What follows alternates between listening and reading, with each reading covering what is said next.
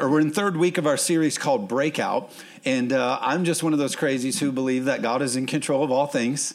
I believe that God is still moving in power. God is moving for his people. And I believe, I don't care what gas prices are, what inflation looks like. I don't care what your family upbringing is. God can still break you out of things that you've been held in. Can I get an amen? And so the first week we talked about, we need to see a breakout of prayer. People getting back to run into the Father and praying and seeking his face. And so that was week one. Last week we talked about breakout of the comparison trap. How easy it is for us to be stuck in comparison and measuring our life up against other things. But we shared how God has called us to run our race. The scripture says that we set our eyes on him and we run the race that he marked out for us. Not for other people, not for what social media is doing, for the race that he's called us to. So if you miss those, check those out. But today, specifically, I want to preach a message that's not for you, it's for your neighbor. So turn to your neighbor and say, this message is for you. This topic is for you. It's for your neighbor, it's not for you. Because today I want to preach on breaking out of pride and arrogance. So it doesn't apply to you. It's just for your neighbor. And we're going to get them all taken care of today. I'll take good care of them. But here's where we are. Here's where we are, I think, as Christians, as believers, as even a church culture that's trying to navigate through America. You guys know that I'm first in the line of we need to tell the truth. And we need to be bold, and we need to stand up, and we need to walk in faith. You know that I'm right in there. I'm right there with that. But my concern is, unfortunately, the way that we're beginning to do that is we're not doing that with humility and with grace and compassion and with love. We're not telling the truth from the right foundation. We're telling these things from places of pride and arrogance and aggression. Specifically on social media. You know, we see ourselves, oh, we want to make a post about something or we want to comment something. And as believers, we're using really sharp tones and really sharp edges. And the reality is that is not the way of our Savior. That is not how Jesus came and lived and moved and walked among us. He led the way in humility and meekness and had this great composure. And as much as I'm saying, there's times where we got to come in and tell the truth and say it like it is, and God does use us to do it that way, we have to constantly be gauging ourselves for a heart check. Am I saying this with grace and love and compassion and interest of others? Or am I just saying this because it's making me feel better? Or I'm saying this because it's coming out of a place of frustration. Yeah. Scripture talks about how in the last days, we need to be aware that there's going to be evil spirits and seducing spirits and spirits of iniquity. And I'm not talking about demons jumping on all our shoulders, but what I'm talking about is we're going to be deceived. You know, you might say about somebody, oh, they're so sweet over there. They got such a great spirit about them. And it's giving us this warning. It's saying, hey, you got to be a people who can discern the times and pay attention to things and make sure that you're not losing, you know, to the wrong spirit. And I believe one of those things we could fall into in these days is this trap of self. It's all about you. Take care of yourself. And we get into pride and we build these isolation pockets of all about me and my own, and I'm going to take care of. I was at a healthcare facility in the last couple of days, and there was like a sign in the lobby that was like we, you know, take care of you first. Right here, we make sure you're taking care of you first. And I get the message of self-care, and it's important to take care of yourself because if you're not healthy, you know, you can't help other people. And I get that whole thing. But it's been a really slippery slope of this idea of self-care. There's been this spirit that's crept in that said, hey, no, you only got to look out for you. Self-care, take care of yourself, put yourself first is a thing that I believe that's kind of crept in. And so the scripture's saying, hey, you got to live aware that these kind of things aren't getting on you where you're saying, no, it's me and my pride and my things and myself. And it's an hour that we're living in. I thought about it like this. The scripture says about David, King David, one of the things it says about David was in him was found the right spirit.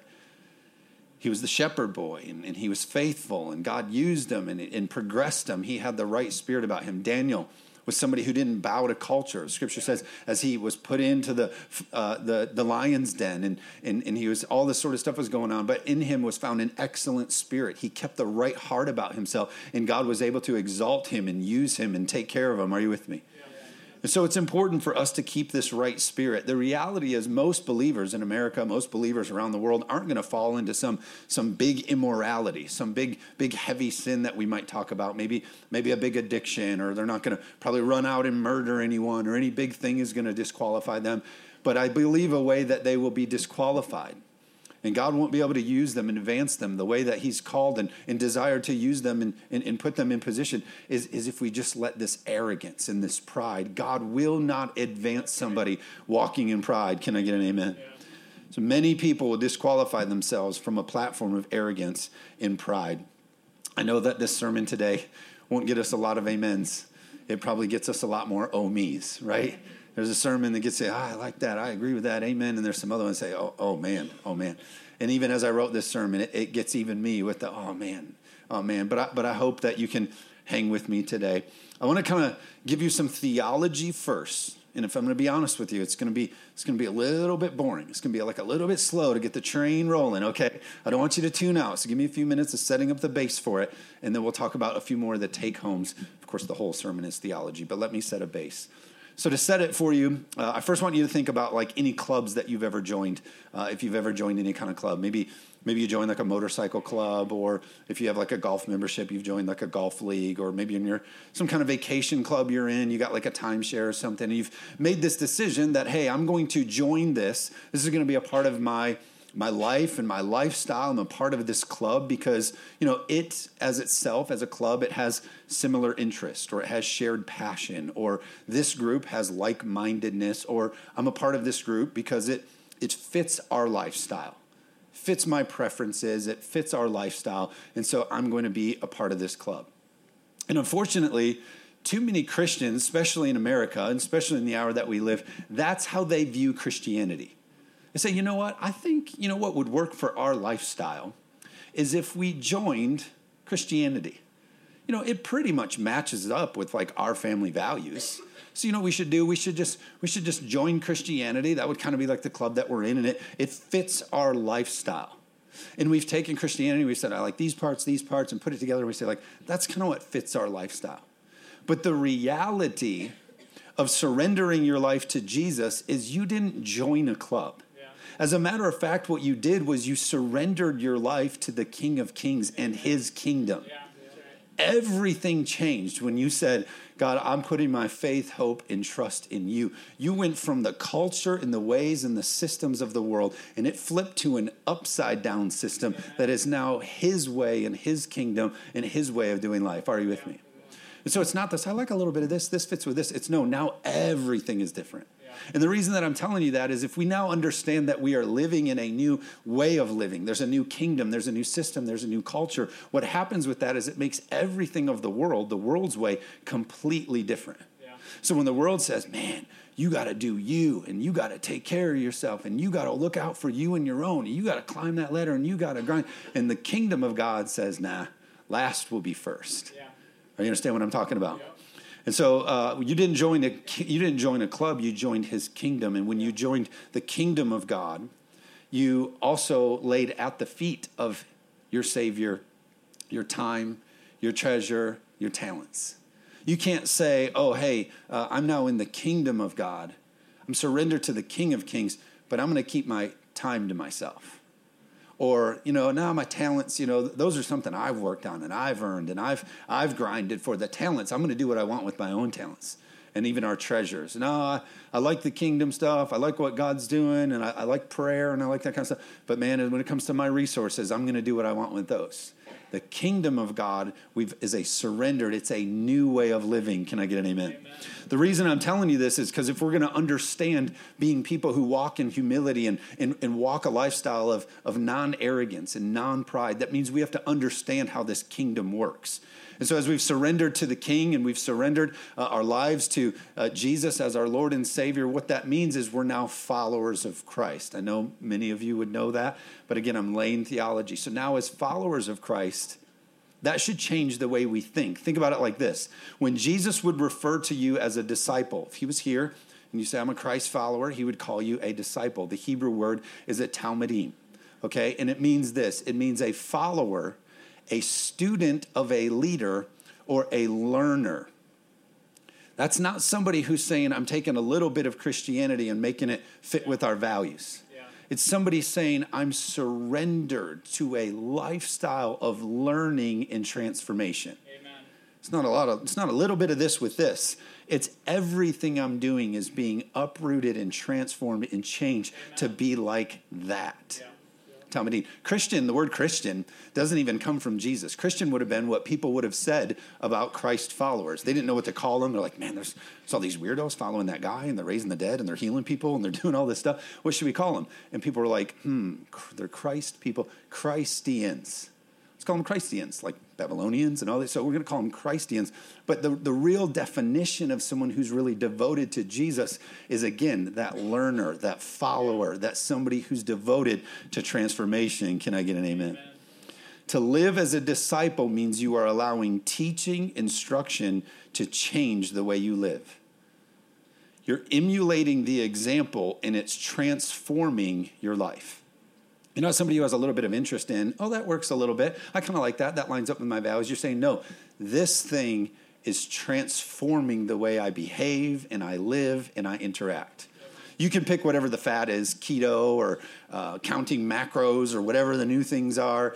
I just put a little bit less ranch on things. That's what I'm doing right now, okay? But whatever your thing is, it doesn't do you any good if you're only doing a little bit of it. Hey, you're doing keto. How's that going for you? Well, you know, keto, I just really do the parts that I want. Well, then you're not living a keto lifestyle. Are you? Am I right? Some of you, that's the most guilted you're going to be in this sermon. But it's like, you're not living a keto lifestyle. You're not living it at all. And we do the same thing with Christianity. Oh, I like a little bit of that, and I like a little bit of this. But you're not living the lifestyle, the devotion that God has called you to. Can I get amen? Colossians 1:13 talks about how we've been transformed from this way of living to now we have this way of living. Colossians 1:13, New American Standard Version, says it this way. For he rescued us from the domain. A domain is a kingdom or a king's domain. He rescued us from the domain of darkness and transferred us to the kingdom or a new domain of his beloved son. When you got saved, you went from darkness to light. You went from darkness to life. And the kingdom of God is extremely different than the kingdom of darkness. It's extremely different than the way of even our world and our culture. We taught it in church as you grew up in kids' men and youth ministry. We said, hey guys, what you have to know about the way of God is it's an upside down world. It's like everything you know about what you know here on earth. When you come into the kingdom, it has become totally flipped. That's why Mark chapter 8, verse 35 in the NIV says it this way. For whoever wants to save their life will lose it. But whoever loses their life for me and for the gospel will save it.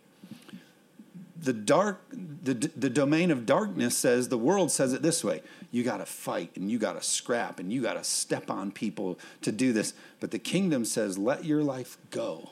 Put it in the hands of the Savior and surrender. And that's the way of living. Mark chapter 9, verse 35 says it this way. And sitting down, he called the 12 and said to them, if anyone wants to be first, he shall be last of all and servant to all. The world says if you want to be first, you better get to the front. You better go faster, stronger, quicker. You better get to the front because if you want to be at the front, you got to do it like that. But the kingdom says, no. If you want to do it in a way that glorifies God, you get to the back and you serve all. One example of this would be like, let's say you were out on a trip with your family and everybody's kind of going ahead and dad might say, hey, y'all go ahead and I'm going to make sure we didn't forget anything. And I'm going to stay at the back and make sure everybody gets together, which really that's mom, right? But let's just say dad. I'm going to stay back here. I'm going to stay at the back and everybody's going to go ahead of me. It's like a shepherd, you know, it's like saying, hey, I'm going to make sure everybody stays together. I'm going to stay at the back. I'm not going to be in a hurry to get in front of everybody and get there first. No, I want to keep things together. I want to be a servant of the environment. I want to make sure that everybody's in good shape. And I'm keeping an eye on things as we're moving forward. Yeah. And that's what's happening here, saying, hey, the kingdom of God says, hey, let's get behind people and their interest and let's care for them and make sure they're moving along versus trying to get out in front of them and be the first one there. Yeah, it's a very caring, loving way that the kingdom works. The kingdom says, save your life and you lose it. The kingdom says, if you want to be first, you go to the back. The kingdom even says it like this, that, hey, you want to be somebody who bears fruit? You want to have this fruitfulness in your life? You want to see this? The scripture says, unless a seed falls to the ground and dies, it won't bear fruit. Amen. So you got to get into this season of total surrender where you say, God, all of my thoughts and dreams and plans, I'm laying at your feet. I'm going to let it go into the ground and you produce fruit. Amen. Can I get an amen? They're asking, the disciples are asking Jesus questions. They're saying, hey, how do you become the greatest? Who's the greatest? And Jesus replies, oh, you want to be the greatest? Here's how you be the greatest. You become the servant. The servant is the greatest. Yeah. Same thing when it comes to our resources. Oh, tell me about money in the kingdom. How does money work in the kingdom? Oh, it's better to give than to receive. That's how it works in the kingdom. We don't hoard and we don't store and we don't keep to ourselves. The kingdom of God is this up down, or this backwards, upside down kingdom. Many of you might know what this is like. The world tells you, you do it like this. The kingdom of God says, no, it's the other way of that. If you've ever backed up a trailer, I mean, you know what I'm talking about. You say, oh, no, if I turn it this way, we should be going that way. But no, in the kingdom, in the trailer world, you turn it this way to go this way. Y'all know the movie Cars? Pixar, Disney, Cars? Okay, a few of you, you're saved, you're on your way to heaven, that's good. The rest of you, we're going to open. But you remember the scene, Doc Hudson tells Lightning McQueen, hey, if you want to go left, you got to go right. And Lightning McQueen's like, that old crazy fool, what's he talking about, left to go right? And that's what it feels like in the kingdom. It's like, what are you talking about? And, you know, trailer backing up is the worst, right? Because you're like, we live in Michigan, so we forget how to do summer stuff. You know, by the time you learn how to golf and back up trailers, then it's winter and you don't do it and you forget. Like we had such a long and cold winter, I'm worried I don't even know how to swim anymore. You know, I'm going to get out to the lake and put a life jacket on. But then you get to the campgrounds, right? Why is it when you get to the campground and you're pulling in your camper, nobody's doing anything? You go to the beach and you're like, why is everyone at the beach right now? And then when you're getting to the campground and you're pulling in your camper and you don't want everybody to watch you do a terrible job backing up, I'm like, aren't you all supposed to be at the beach? Why are you watching me? And everyone's the expert too, right? Here comes 50 guys. The campground only holds 20 people. Why are you guys all watching? But to us in the natural world, like that's what the kingdom of God feels like. This, I'm supposed to be going, this feels crazy because it's backwards for us. Humility is countercultural. Is a countercultural concept in our world. This, I'm going to serve. I'm going to lay down my life. I'm going to prefer others versus step on others. It's countercultural. The reality is you're being discipled by something, whether you choose to or not. Either right now you're submitted to God and he's discipling you and you're learning his ways, or the world is discipling you in the ways in the domain of darkness. Like both are happening, and you just have to be aware of which one you are. Both of those cultures are basically telling you, this is the way. They're trying to lead you. We get a breakdown of how Jesus modeled this for us. Philippians chapter 2, verse 1. It's a little bit of reading, but it shows how Jesus led us this way. It says, therefore, if you have any encouragement from being united in Christ, if any comfort from his love, if any common sharing in the Spirit, if any tenderness and compassion, then make my joy complete by being like-minded, having the same love, being in one spirit and of one mind. Then here's where we get to it. It says, do nothing out of selfish ambition or vain conceit, rather humility, in humility, value one another's above yourself, not looking to your own interest, but to each of you the interest of others. In your relationship with Christ Jesus, having the same mindset as Christ Jesus. So it's saying, this is how you do it in the kingdom. This is the way. If you have any love in your heart, if you have any desire, if you have any pursuit of the kingdom in you, tenderness, love, compassion, if you have any of that in you, then here's how we bring it all together. You just have interest in one another. You're taking care of one another. And then it says that the way that you can do that is because Christ did it for us first in verse 6. It says this, speaking of being in Christ, it says, who being in the very nature of God, speaking of Jesus, did not consider equality with God something to be used to his own advantage. Here's God, comes down, takes on flesh and blood, has all power, all knowledge, all ability. He could have used all of that to his advantage. And then scripture says instead he uses it to serve. We read it right here. Rather, he made himself nothing by taking on the very nature of a servant, being made in human likeness, verse 8, and being found in appearance as man, he humbled himself by being obedient to death and even to the cross. Therefore, God exalted him to the highest place and gave him the name above every name, the name of Jesus, where every knee should bow in heaven and on earth. Every tongue will acknowledge that Jesus Christ is Lord to the glory of the Father. Jesus, with all power, all ability to hustle and grind and get to the front. He says, you know what I'm going to do?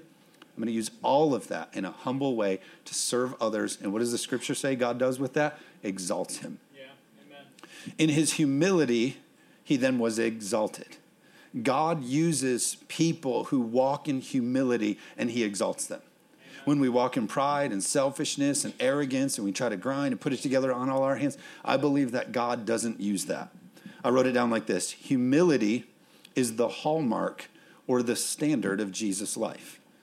When you look at how he led and how he loved and how he led us, he did it through humility. I wrote it down like this. Pride is the hallmark of the systems of this world, but pride is also the hallmark of the work of the enemy.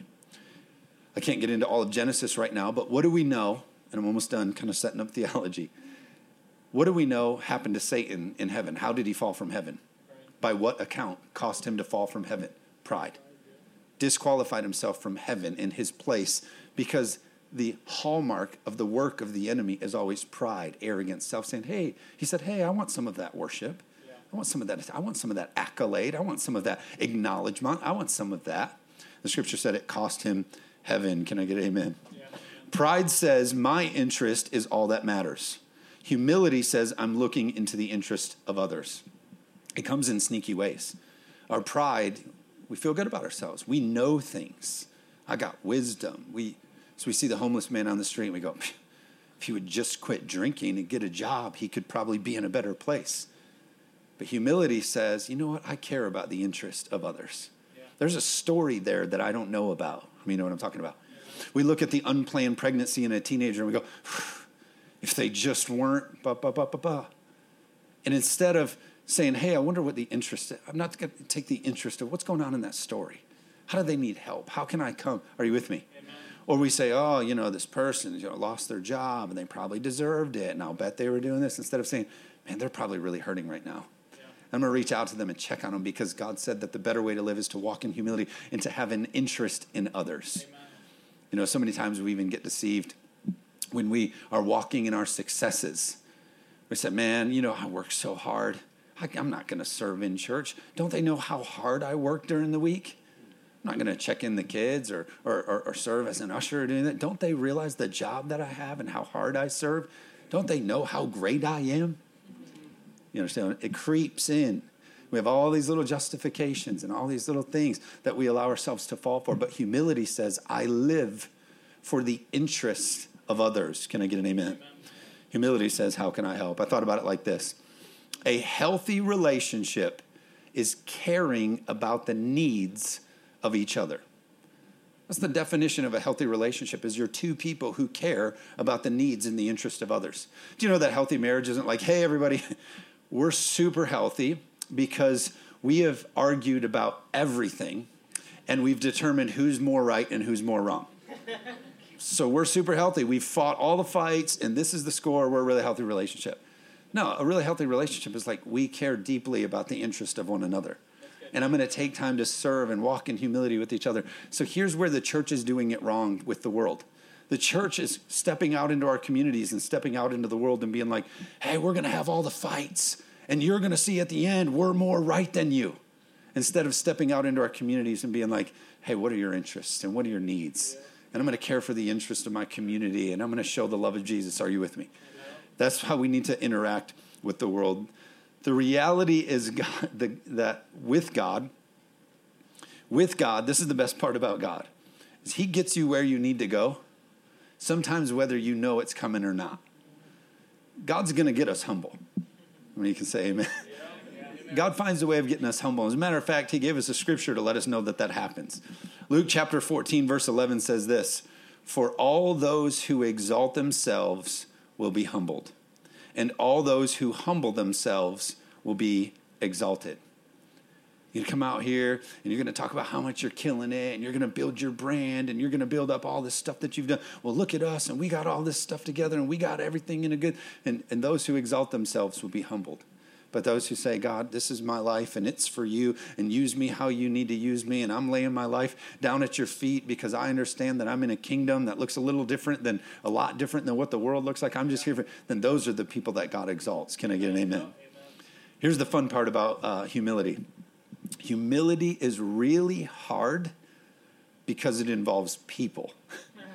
My pastor used to say, growing up, he used to say, man, pastoring would be so great if it wasn't for the people. Now, I don't really believe that, but that's what he used to say all the time, is because people make things hard. Think about this. Of all the times you've ever been humiliated, about all the times that you've been humiliated, the reason you got humiliated is because it happened in front of people. I mean, you know, you're walking around your house, you're a mess. No one's around. Nobody's around. You don't care what you look like or what happens. You know, how many of you have ever had something happen that was super embarrassing and no one was around, so it didn't humble you, but then later you were like, you're not going to believe what happened to me today. Because it didn't happen in front of people. You don't even mind telling about it later, but we get humbled in front of people. And I wrote it down like this: things that humble us happen with people. I believe God's called us. I wrote it down like this.